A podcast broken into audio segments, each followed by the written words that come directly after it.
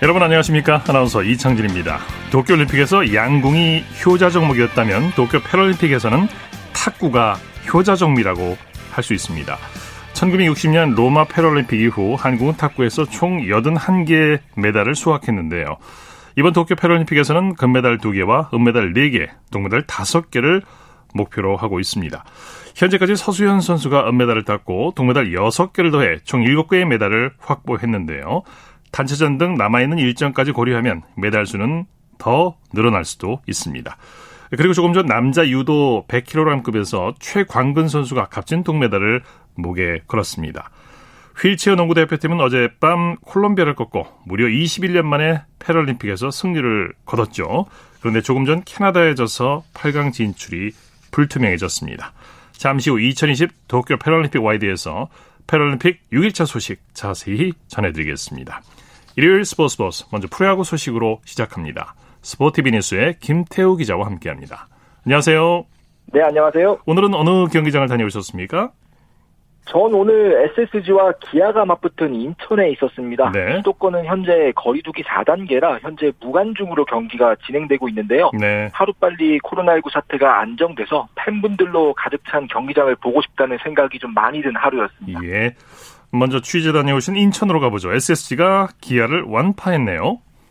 인천에서는 SSG가 기아를 9-0으로 누르고 어제 12-4 승리의 분위기를 이어갔습니다. 네. SSG는 6연패 이후에 2연승입니다. 네, SSG 어제 이어서 오늘도 투타 밸런스가 아주 좋았어요.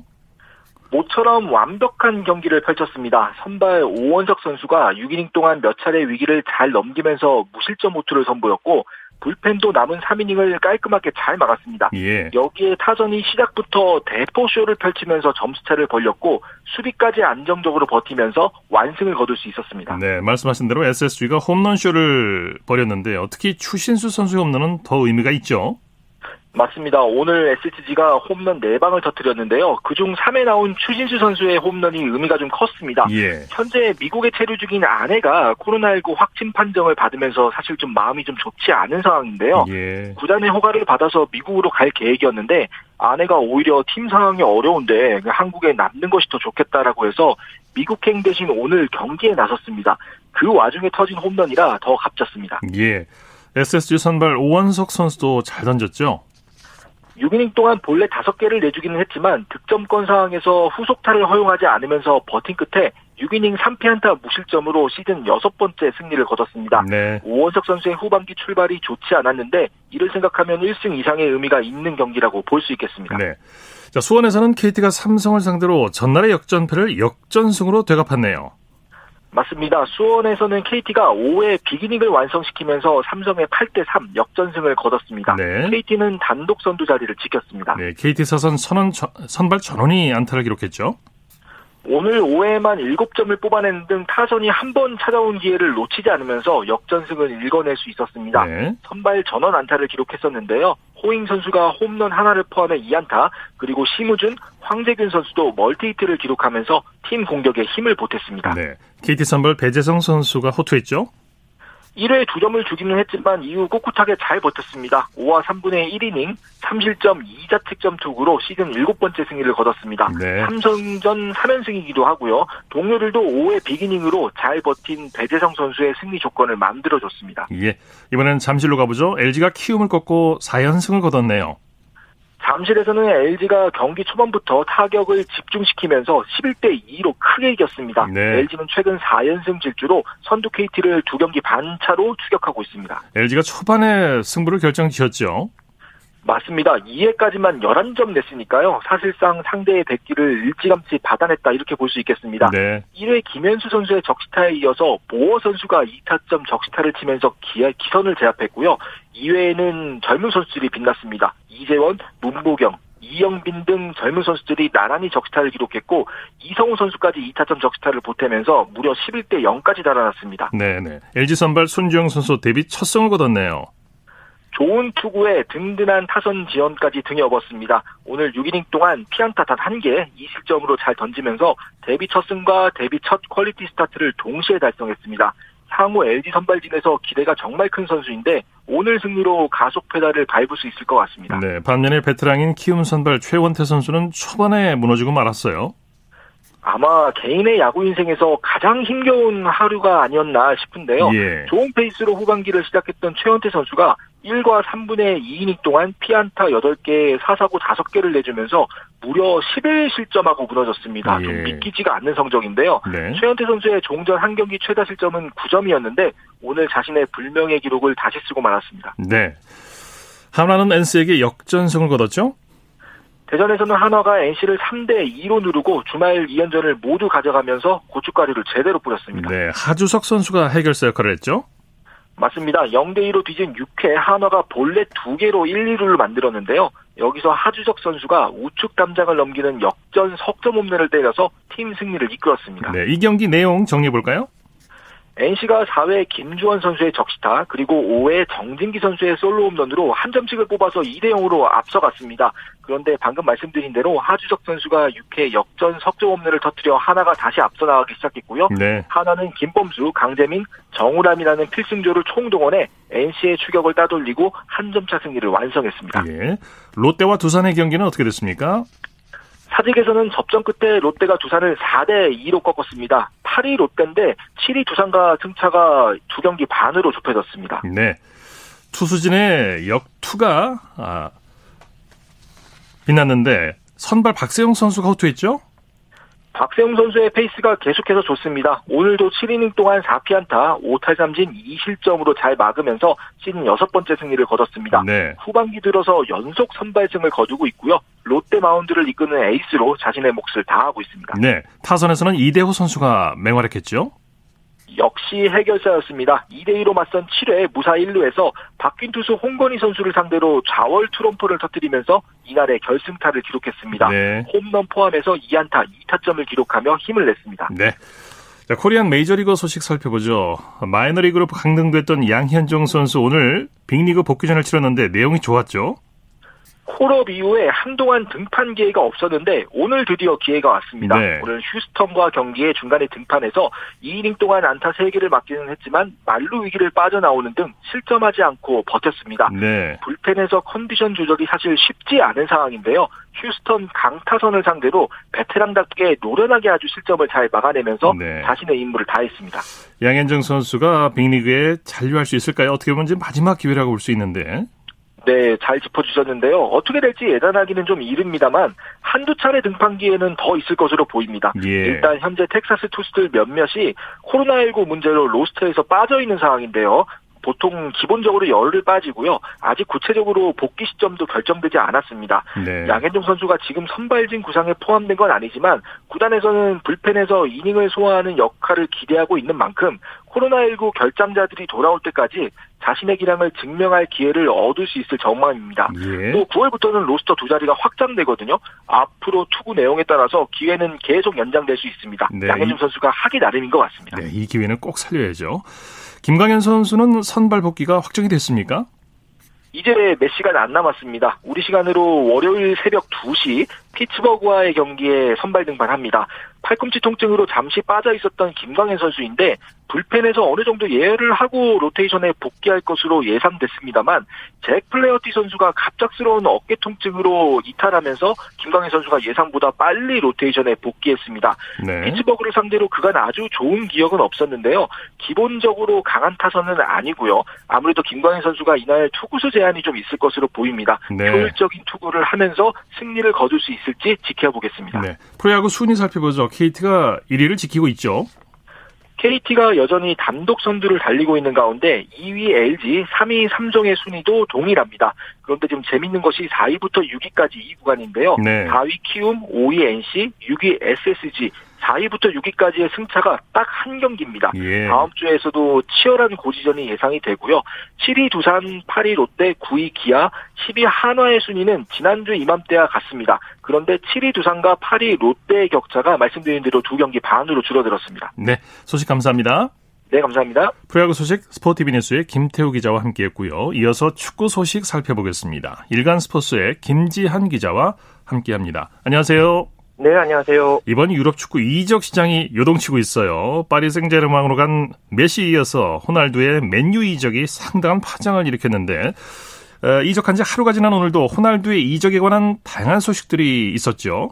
네, 크리스티아노 호날두 선수의 주급부터 해서 등번호가 어떻게 될지, 그리고 네. 호날두 선수가 맨유로 이제 이적을 하면서 맨체스터 유나이티드의 또 진용이 또 어떻게 바뀔지, 어떤 선수들이 또 다른 팀으로 가게 될지, 이런 부분들이 참 이 긴박하게 다양한 소식들이 나왔던 오늘 하루였습니다. 예. 호날두는 맨유에서 주급 48만 파운드를 받게 되면서 기존의 이 골키퍼 대헤아의 보다가 더 많은 이 주급을 받는 것으로 그렇게 나타났고요. 우리 돈으로 주급이 어느 정도나 되는 건가요? 48만 파운드니까 우리 돈으로 약 7억 7천만 원 정도가 됩니다. 하루에 1억이란 얘기군요. 그렇죠. 네. 대해야가 한 6억 원 정도 되니까 이보다가 훨씬 더 많은 돈을 이제 받게 되고요. 네. 또 이 호날두 선수가 원래 이제 7번의 이제 등번호를 달고 뛰었는데 현재 프리미어리그 홈페이지에는 호날두 선수가 등번호 7번으로 일단 등록은 돼 있습니다. 네. 하지만은 에딘손 카바니가 현재 사용을 하고 있기 때문에 과거에 이 포르투갈에서 뛰었을 때, 이 포르축구에서 데뷔했을 때 당시 사용했던 28번이나 7번을 두 개 합친 77번을 달 가능성이 현재로서는 상당히 이제 높은 그런 상황이고요. 예. 현재 이제 또 선수들이 이제 어떻게 이제 전력이 이제 구축될지 이 부분에 대해서도 현재로서는 제시 링가드, 또 앙토니 마시알, 또 다니엘 제임스가 맨유를 떠날 것이다. 이런 지금 현재 언론 주장도 나와 있습니다. 네. 우리나라 선수들의 이적 움직임도 빨라지고 있는데요. 먼저 독일 라이프치히의 황희찬 선수. 프리미어리그 울버햄튼으로의 임대 이적이 가시화되고 있는 분위기예요. 네, 이게 오늘 이제 영국 스카이 스포츠에서 보도가 나왔는데요.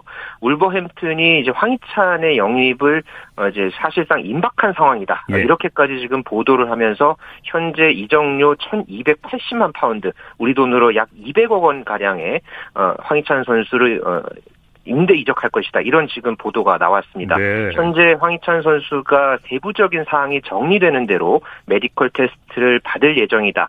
이러면서 현재 이적 작업이 사실상 마무리 단계에 접어들었다는 영국 현지 언론의 복수의 언론들의 보도가 오늘 있었습니다. 네, 황희찬 선수가 전격적으로 울버햄튼행 가능성이 높아진 요인 어디 있다고 보십니까? 우선 황희찬 선수의 이적에는 현재 이 황희찬 선수의 상황이 가장 크게 반영돼 있다고 볼 수 있습니다. 네.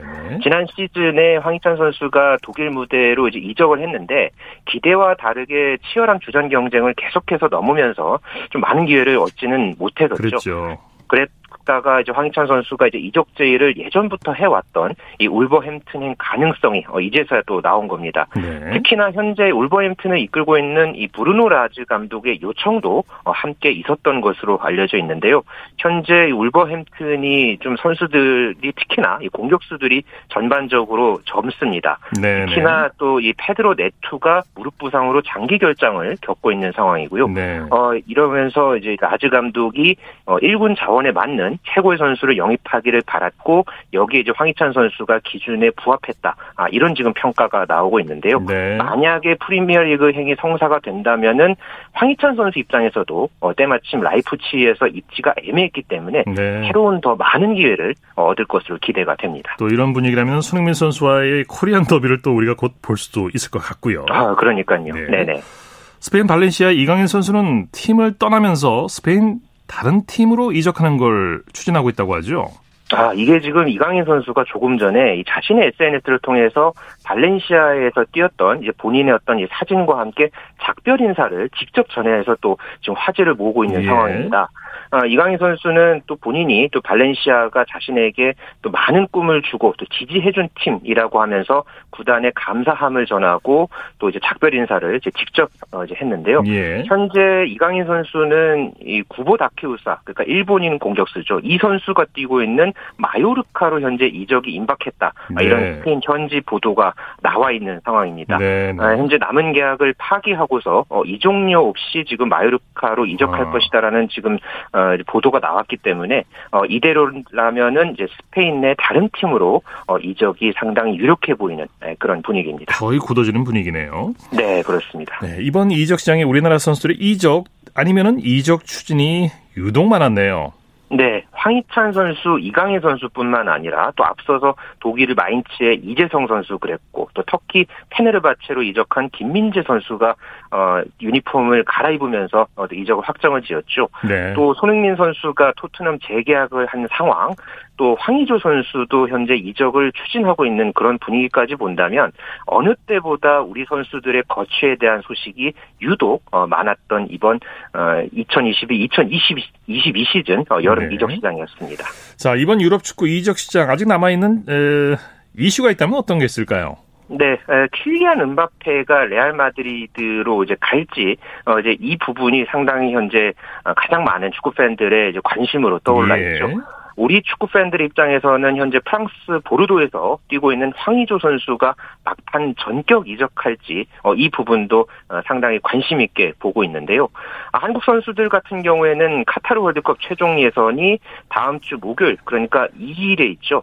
유럽 이적 시장 마감이 우리 시각으로 1일 오전이기 때문에 다음 주 안에는 모든 윤곽이 다 드러나고 선수들 입장에서는 새로운 마음으로 2022 시즌을 맞이할 전망입니다. 네. 자, 독일 프라이브로크의 정우영 선수가 분데스리가 진출 후에 첫 멀티골을 터뜨렸어요.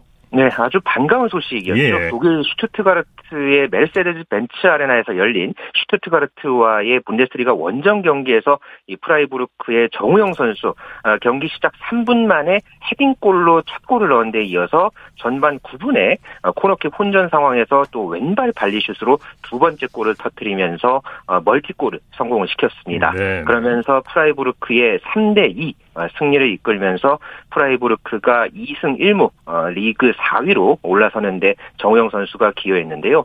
네. 정우영 선수가 지난 시즌에 정규리그에서 4골을 터뜨렸는데 네. 이번 시즌에는 비교적 이른 시점에 또 아주 기분 좋은 그런 멀티골을 터뜨리면서 경기 또 최우수 선수로도 선정이 됐습니다. 네, 올림픽 대표팀 발탁 좌절의 아픔을 반전할 수 있는 계기가 될 것 같습니다. 자, 네. 그리고 토트넘의 손흥민 선수 잠시 후에 왓포드와 프리미어리그 경기에 출격을 앞두고 있죠. 네, 토트넘 손흥민 선수 오늘도 아주 좋은 그런 경기력 기대를 또 하고 있는데요. 예. 잠시 후 밤 10시부터 영국 런던 토트넘 핫스퍼 스타디움에서 열릴 왓포드와의 프리미어리그 3라운드에 역시나 이제 선발 출격을 앞두고 명단이 있습니다. 확정이 됐죠. 네, 조금 전에 발표가 됐고요. 네. 해리 케인과 함께 출격을 합니다. 네. 한 경기에 이렇게 함께 뛰는 것은 또 처음 있는 일이고요. 오늘 네. 또 좋은 경기, 좋은 결과 한번 기대해 보겠습니다. 손 케인의 또 호흡을 또 기대를 해보겠고요. 손흥민 선수가 오늘 그라운드를 밟으면 프리미어리그에서만 통산 200번째 경기를 뛰게 된다고 하죠. 네, 손흥민 선수가 오늘 경기에 이렇게 선발 출장을 하게 되면서 프리미어리그에서만 놓고 보면은 지난 2015년부터 토트넘 유니폼을 입고 나서 6년 만에 통산 200경기 대기록을 작성을 하게 됐습니다. 예. 앞서서 이 박지성 선수가 153경기를 뛰었고요. 손흥민 선수가 이 기록을 이미 지금 넘어선 데 이어서 한국인 선수로는 처음으로 프리미어리그 통산 200번째 경기 출장을 현재 앞두게 됐습니다. 예. 자, 소식 감사합니다. 네, 감사합니다. 축구 소식 일간스포츠의 김지한 기자와 살펴봤습니다.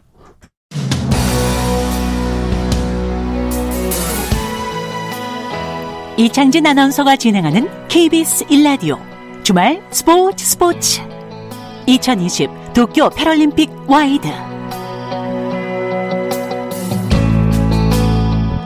자, 일요일 스포츠 생방송으로 함께하고 계십니다. 9시 38분 지나고 있습니다. 이어서 스포츠 속에 숨어있는 과학 이야기를 살펴보는 기영로의 스포츠와 과학 시간입니다. 스포츠 평론가 기영로 씨와 함께합니다. 어서 오십시오. 네, 안녕하세요. 오늘은 어떤 종목을 알아볼까요? 네, 지난 24일 개막한 도쿄 패럴림픽이 오늘로 6일째를 보냈죠. 예. 지금까지 탁구와 유도 등에서 은메달 1개, 동메달 7개를 따냈고요. 내일 남자 탁구 단식 스포츠 1등급 결승전을 우리나라의 네. 주영대 김현욱 선수가 갔기 때문에 금은메달이 확보된 상태입니다. 그렇죠. 그리고 어제 한국의 메달밭인 보치아가 시작됐습니다. 네. 그래서 오늘은 보치아가 어떤 종목인지 자세히 알아보겠습니다. 네. 보치아는 이탈리아 말로 볼이라는 뜻입니다. 그렇군요. 공이라는 뜻입니다. 네. 그러니까 보치아는 볼을 활용한 스포츠인데 보치아는 뇌성마비 중증장애인들을 위한 경기로 뇌성마비 1등급 선수와 2등급 선수 그리고 운동성 장애를 가진 선수들만 출전할 수 있습니다. 네네. 동계올림픽 종목인 컬링과 점수 내는 게 비슷하고요. 승마처럼 남녀가 동등하게 경기를 갖는 혼성 종목입니다. 네. 그리고 우리나라의 보치아 선수들은 양궁처럼 올림픽에서 메달 따는 것보다 국내 선발이 더 어렵습니다. 그렇죠. 예. 워낙에 또 보치아 강국이라요. 컬링과 마찬가지로 보치아도 볼을 목표물에 던져서 점수를 획득하는 거죠? 네, 맞습니다. 컬링은 이제 얼음판 위에서 하우스에 고정돼 있는데 그 목표물이 예. 보치아는 목표물이 움직입니다. 보치아는 약 275g의 빨간 공 6개와 파란 공 6개 그리고 표적구 역할을 하는 잭이라고 불리는 흰색 공 하나 13개 네. 공으로 되어 있습니다. 공을 경기장 안으로 던지거나 굴리거나 발로 차서 표적구에 가까이 가게 하는 스포츠입니다. 네네. 그러니까 두 선수 또는 두 팀 그러니까 빨간색 공 팀 6개 또 파란색 공팀 6개 이렇게 6개씩 던지는 겁니다. 네. 한 번에 6개씩 던지니까 그게 1엔드라고 합니다. 그 과정에서 표적구에 가까이 볼을 붙이기 또 다른 공을 쳐내기 또 다른 공에 가까이 밀기 이런 기술들이 발휘됩니다. 예.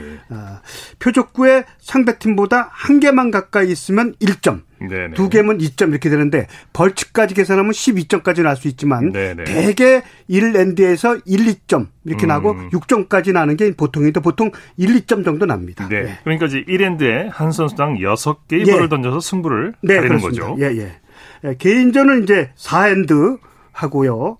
페어나 단체 종목 그러니까 페어는 2명 단체 종목은 3명이 하는 건데 그건 6엔드로 합니다. 네네. 그러니까 개인전은 4엔드, 단체전, 페어나 단체전은 6엔드로 합니다. 근데 1엔드에서 이제 6점을 땄잖아요. A 선수가. 네. 2, 3, 4엔드에서 다른 선수가 1점씩 나서 3점을 땄다면 1엔드에서 6점 딴 선수가 6-3으로 이기는 거죠. 예, 예. 합해서 하는 거니까요. 네. 예. 앞서 이제 뇌성마비 예. 등급에 따라서 종목이 나눠진다고 하셨죠? 네네. 그렇습니다. 예. 이게 이제 등급에 따라서 나눠지는데, 보통 이제 BC1, BC2 이렇게 돼 있거든요. 네네. 근데 이제 여기서 B는 보체란 뜻이고요. C는 컴피티션, 경쟁을 뜻합니다. 네네. 그러니까 여기서 이제 등급에 따라서 나눠지는데, BC1이 가장 좀 덜 장애가 있는 거고요. 네네. BC2가 더 중증이고요. BC3가 더 많이 좀 불편한 거고요. 네. BC4가 가장 불편한 겁니다. 예. 이렇게 숫자가 많을수록 가장 불편한 건데 그래서 선수들은 경기 보조자의 보조를 받을 수 있는데 이게 BC3부터는 경기 보조자의 보조가 있어야 됩니다. 네네. 왜냐하면 거의 움직일 수 없기 때문에 입으로 이렇게 하거나 뭐 이렇게 어깨로 치거나 이렇게 공을 그렇게 하는 거거든요. 네네. BC3 그때는 이게 경기 보조자의 보조를 받을 수 있는데 여기서 경기 보조자들은 휠체어를 고정시켜주거나 선수한테 공을 전달해주는 역할을 하는데 직접 전달해주고 나서는 그다음부터는 바로 경기장 뒤에 가 있어야 돼요. 네네. 경기에는 전혀 참여할 수가 없습니다. 예. 네. 그러면 도쿄 패럴림픽 보치아는 총 몇 개 종목이 되나요? 7개 종목입니다. 7개군요. 7개 종목인데 네네. 이제 이게 남녀 혼성 종목이라고 제가 말씀드렸잖아요. 예예. 아 너무 여자들한테 불리하다. 물론 우리나라 여자 선수가 금메달 딴 적은 있어요. 네. 네. 그래서 파리 패럴림픽부터는 개인전은 남녀를 불리합니다. 그렇군요. 그래서 보치아 종목이 개인전에서 금메달이 늘어나기 때문에 7개에서 11개로 금메달이 많이 늘어납니다. 예. 예. 한국 보치아에서는 정호원 선수가 에이스인데. 정호원 선수가 네. 이제 배구의 김연경. 예. 이렇게 또 이런 선수라고 보면 돼요. 엄청난 선수입니다. 이 네네. 선수가 소개해 주시죠. 이 정원 선수가 이제 2008 베이징 올림픽, 또 지난 2016 리우데자네이루 올림픽, 또 2012 런던 올림픽 네. 3대회 연속 메달을 땄어요. 네. 그리고 이번 대회까지 4대회 연속 메달을 노리고 있습니다. 우리나라 네. 패럴림픽 사상 최초입니다. 네. 그러니까 정호원 선수가 우리나라 역대 패럴림픽 사상 최고 선수입니다. 네네. 이 정원 선수만큼 떠오르고 있는 노용진 선수는 개인 단체전에 출전할 예정이었는데 아깝게 현지에서 몸에 불편을 느껴서 MRI 촬영도 했는데 척수에 문제가 생겨서 아이고, 조기 네. 귀국을 하는데 이렇게 패럴림픽 선수들은 이 몸이 불편해서 중도에 압착술세 기권하는 선수가 많이 나옵니다. 예, 예. 자, 한국 보치아 여자 양궁 단체전 같이 9대회 연속 금메달에 도전하고 있어요. 이게 반만 맞는 말이에요. 네. 여자 양궁 단체전만 우리가 9연패했지 남자 단체전 개인전은 그렇지 않죠. 그렇죠. 보치아는 제가 여러 종목 있다고 했잖아요. 네네. 여러 종목에서 9연패한 겁니다. 한 해는 BC1, 또 하나는 BC3, 또 하나는 폐허 종목. 이렇게 종목을 나눠가면서 지금 9연패 노리는 거지. 네. 한 종목만. 특정 종목은 아니고요. 네, 그러니까 반만 네. 맞고 반만 틀리는 거예요. 9대회 연속. 9대회 연속 보차해서 금메달을 네. 맞는데 BC3 또 폐허 종목. 그러니까 나눠서 금메달을 땄기 때문에 네네. 여자 양궁 단체전처럼 한 개 종목은 아니라는 말씀이죠. 네. 네, 그러니까 보치아란 종목에서 구연패를 네. 노리고 있다 이렇게 보는 게 좋고. 자, 끝으로 이제 네. 그러니까 한국의 보치아가 왜 이렇게 강한지 그 이유를 한번 설명해 주시죠. 첫째는 훈련 시스템이 잘 돼 있어요. 선수와 코치 그리고 시설들이 잘 갖춰져 있고요. 두 번째는 우리 그 양궁 선수들이 우리가 잘하는 이유가 사실 활도 그렇고 이게 잘 돼 있거든요. 아주 용구가. 마찬가지로 이 보츠아에서도 장비, 즉 용기구가 세계에서 가장 좋습니다. 네네. 특히 PC3에서 선수들이 사용하는 용기구는 용기구가 많은 비중을 차지하거든요. 아, 네. 이게 두 번째는 그거고 세 번째는 선발이 양궁처럼 2년 동안 10번 선발하는데 철저하게 네. 실력대로 선발합니다. 그러니까 보치아 대표팀 되는 게 더 그렇죠, 맞습니다. 참 어렵습니다. 양궁하고 똑같아요. 네. 더 국가대표 되는 게 올림픽 메달 따는 것보다 보치아도 똑같습니다. 더 어렵습니다. 네, 기영노의 스포츠와 과학 패럴림픽 종목 중에서 보치아에 대해서 살펴봤습니다. 스포츠 평론가 기영노 씨와 함께했습니다. 오늘 말씀 감사합니다. 네, 안녕히 계십시오.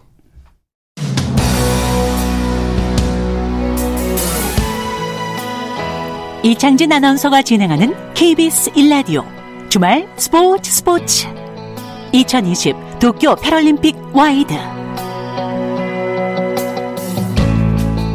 일요일 스포츠 생방송으로 함께하고 계십니다. 9시 45분 지나고 있습니다. 이어서 2020 도쿄 패럴림픽 경기 소식과 화제의 선수들 얘기를 들어보는 2020 도쿄 패럴림픽 와이드 시간입니다. 이혜리 리포터와 함께합니다. 어서 오십시오. 네, 안녕하세요. 오늘도 유도에서 값진 동메달 소식이 나왔죠? 네, 장애인 유도의 대들보인 최광근 선수가 도쿄 패럴림픽에서 동메달을 거머쥐었습니다. 네. 이 최광근 선수 오늘 일본 무도관에서 치러진 도쿄 패럴림픽 남자 유도 100kg급 이상 이 동메달 결정전에서 쿠바의 요르다니 사스트레 선수를 한판 승으로 꺾고 동메달을 목에 걸었습니다.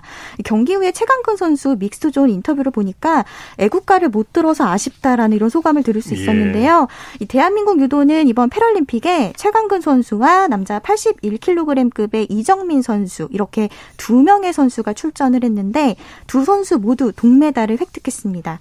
이번 동메달 획득으로 최광근 선수는 2012년 런던 대회와 또 2016년 리우 대회 100kg급 이하에서 2연패뿐만 아니라 이번에 체급을 올려서 도쿄 대회에 출전한 대회에서는 개인전까지 동메달을 목에 걸면서 네. 패럴림픽 세계대회 연속 메달 획득에 성공을 했는데요.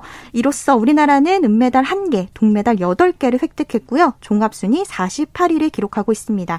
이 최강근 선수의 동메달 결정전 현장으로 가보시죠. 네. 2020 도쿄 패럴림픽 유도 경기가 펼쳐지는 일본 부도칸입니다. 남자 100kg 이상급 대한민국의 최광근 선수가 동메달 결정전에 나섰습니다. 쿠바의 요르다니 사스트레 선수와 만났습니다. 상당히 저돌적으로 나오는 사스트레입니다. 자, 일단 잘 잡았습니다. 자, 다시 한번 공격 들어갔어요. 최광근. 예, 한파입니다. 동메달 최광근 네. 따냈습니다. 대단합니다. 우리 최광근 선수. 야, 상대가 들어오는 힘을 이용해서 밀어붙이면서 그리고 발기술 이용해서 어깨가 다 상판. 네, 최광근 선수 체급을 올려서 이번 패럴림픽에 도전을 했는데 네. 3연속 메달 획득 축하드립니다.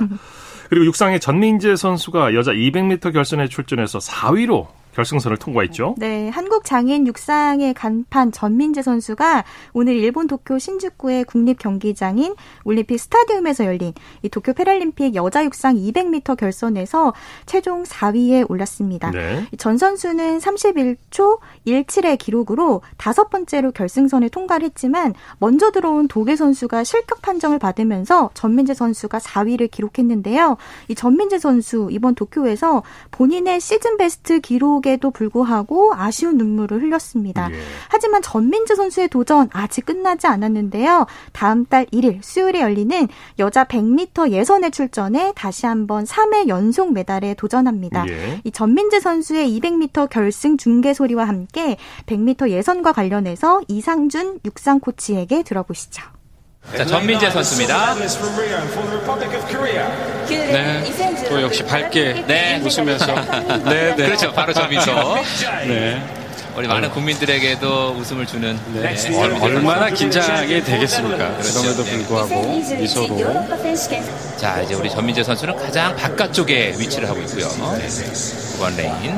우리 전민재 선수는 스탠딩 스타트를 준비하고 있죠. 네. 장애 유형에 조금씩 차이가 있기 때문에 자, 이제 출발합니다.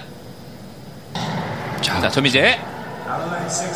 여자 200m T36 결승전. 아, 스위팅이 역시 쭉 앞서 나가네요. 네, 튀어나오고요. 자, 전민재 선수 조금 더 힘을 냈으면 좋겠습니다. 자, 직선 들어올 때, 네. 자, 3위권 안에 들어와야 되는데요. 자, 직선으로 3등 싸움이 될 것 같아요. 초반에 스타트 부분에서 안 밀리고 잘 밀고 나간다 하면은 또 가능성이 있지 않나 그렇게 생각하고 있습니다. 네, 그리고 남자 육상의 유병훈 선수가 400m 결선에 출전했었죠? 네, 이 네 번째 패럴림픽에 출전한 베테랑 유병훈 선수. 오늘 남자 육상 400m 예선에서 49초 29로 개인 최고 기록을 찍으면서 결승에 진출했는데요. 결승에서는 50초 02 이 기록으로 7위로 결승선을 통과했습니다. 네. 아까도 말씀드렸습니다만 이번 도쿄 패럴림픽에서 한국 탁구가 정말 메달밭 역할을 톡톡히 하고 있어요. 네, 탁구에서만 7개의 메달이 나왔는데요. 한국 탁구는 역대 최고 성적을 예약했습니다. 네네. 탁구 여자 단식에서만 4개, 그리고 남자 단식에서 3개의 메달을 획득했는데요. 어제 서수현 선수가 여자 단식에서 값진 은메달을 땄죠. 이 한국 여자 선수가 패럴림픽 탁구에서 2회 연속 은메달을 획득한 건 서수현 선수가 처음입니다. 그렇죠. 그런데 이날 시상식이 열린 않았어요. 저도 이 중계 화면을 통해서 시상식을 기다리고 있었는데 알고 보니까 이 3위를 한 러시아 패럴림픽 위원회 선수가 귀가하는 바람에 시상식이 열리지 못했습니다. 네네. 그래서 시상식이 연기됐고 오늘 오후 2시에 시상식이 열렸는데요. 아이고. 시상식에서는 서수현 선수의 밝은 미소를 볼 수 있었습니다. 예. 이 서수현 선수 결승 경기 현장 소리와 은메달 딴 소감 잠깐 들어보시죠.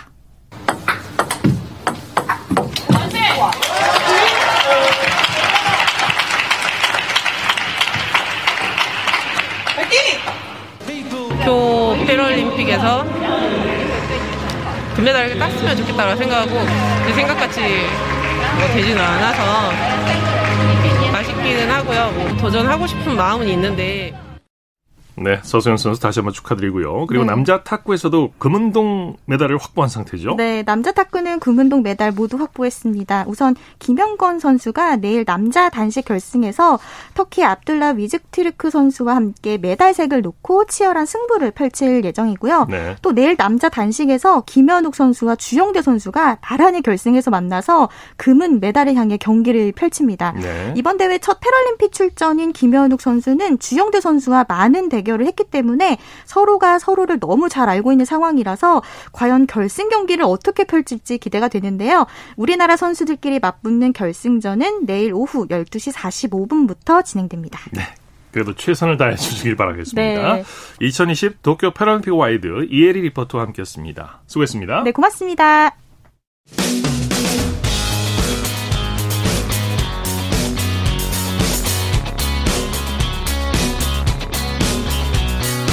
따뜻한 비판이 있습니다. 냉철한 분석이 있습니다. 스포츠. 이어서 골프 소식 살펴보겠습니다. 스포츠 조선의 김진회 기자와 함께합니다. 안녕하세요. 네, 안녕하세요. KLPGA 투어에서 이다현 선수가 생애 두 번째 메이저 퀸에 등극했네요.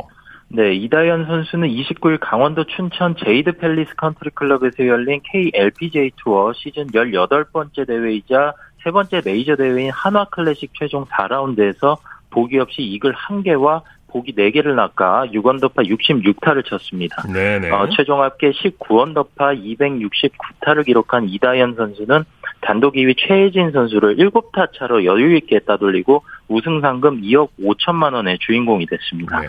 2019년 12월 효성 챔피언십에서 통산 5승째를 기록한 이후 1년 8개월 동안 우승을 추가하지 못하고 있던 이다현 선수는 이번 우승으로 2019년 한국 여자 오픈 우승 이후 개인 통산 두 번째 메이저 대회를 품에 안게 됐습니다. 네, 타수 차이가 좀 많이 났는데 경기 내용 자세히 살펴볼까요? 네, 파행진을 이어가던 이다현 선수는 파3 5번 홀에서 첫 버디를 신고했습니다. 138m 거리의 티샷을 홀컵 2.2m 옆에 붙여 가볍게 버디를 낚았습니다. 네. 파4 8번 홀에선 5m 버디 퍼트를 성공시켰습니다.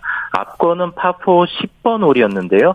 티샷이 무려 287.3야드가 날아갔고 14m를 남긴 지점에서 시도한 두 번째 칩샷이 이글로 연결됐습니다. 이후 12번 홀에서도 버디를 낚은 이다현 선수는 마지막 18번 홀에서도 버디로 장식하면서 주목을 불끈지는 우승 세리머니를 펼쳤습니다. 네, 여자 선수가 280야드까지 티샷을 날렸다는 건 대단한 건데 이다현 선수가 올림픽 양궁 3관왕 안산 선수가 한 말을 되새기면서 우승까지 일궈냈다고요?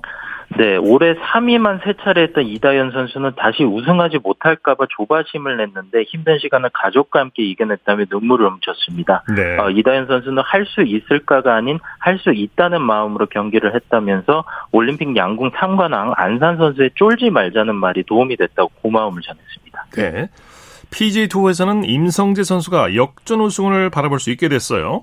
네, 임성재 선수는 29일 열린 PGA 투어 페덱스컵 플레이오프 2차전 BMW 챔피언십 3라운드에서 버디 7개, 보기 1개를 묶고 6언더파 66타를 쳤습니다. 3라운드 합계 18언더파 198타를 기록한 임성재 선수는 공동선두 브라이슨 디셈버와 패트릭 켄틀레이에게 3타 뒤진 단독 3위에 랭크됐습니다. 예. 임성재 선수는 샷감이 최고조에 올라있기 때문에 최종 라운드에서 역전 우승을 바라볼 수 있게 됐습니다. 네, 기대해 보겠습니다. 이 대회 1라운드에서 미국의 젠더 쇼플리가 퍼터를 두고 다음 홀로 이동하는 황당한 상황이 연출됐다고요? 네, 쇼플리는 10번 홀에서 퍼팅을 마친 뒤 근처 이동식 화장실을 이용했는데 네. 이때 화장실 밖에 세워뒀던 퍼터를 까먹고 다음 홀로 이동했습니다. 쇼플리와 캐디 카이저는 11번 홀에서 퍼터가 없어진 걸 알아챘고 네. 이때부터 캐디가 10번 홀 화장실을 향해 달리기 시작했습니다. 예. 미국 골프 채널은 캐디가 대략 640m를 뛰었다며 11번 홀에 다시 도착했을 때는 우사인 볼트처럼 양팔을 벌리며 피니시 라인을 통과했다고 전했습니다. 그렇군요. 캐디는 내리막에서는 비교적 편안하게 달릴 수 있었지만 오르막에서는 힘들어 죽을 뻔했다며 웃었습니다. 네, 화장실 갔다 이런 일이 있었군요. 자, 괴력의 장타자 브라이슨 디셈버가 세계 장타 대회에 출전한다고요?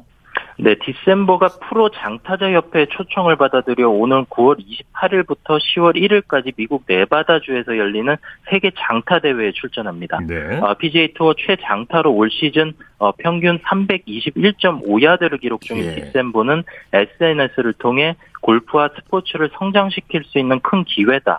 장타 선수들이 얼마나 재능이 있고 열심히 훈련하는지 전 세계에 보여주고 싶다며 그동안 그들과 같은 스윙 스피드를 내기 위해 열심히 노력해왔고 이번에 기회를 얻었다고 말했습니다. 네, 이혼남의 금붕어 기억력 발언에 더스틴 존슨이 재미있는 발언을 했다고요?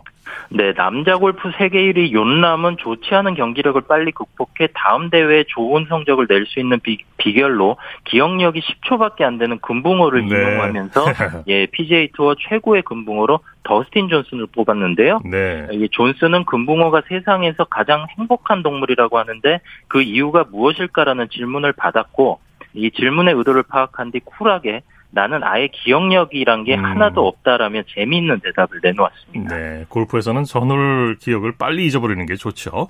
자, 네. 소식 감사합니다. 네, 감사합니다. 골프 소식 스포츠 소선의 김진회 기자와 정리했습니다.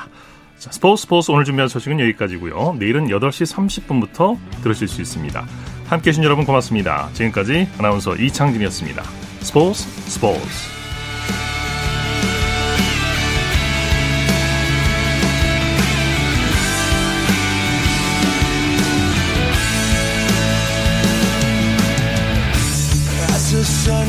Down in front of me reminds me where I wanna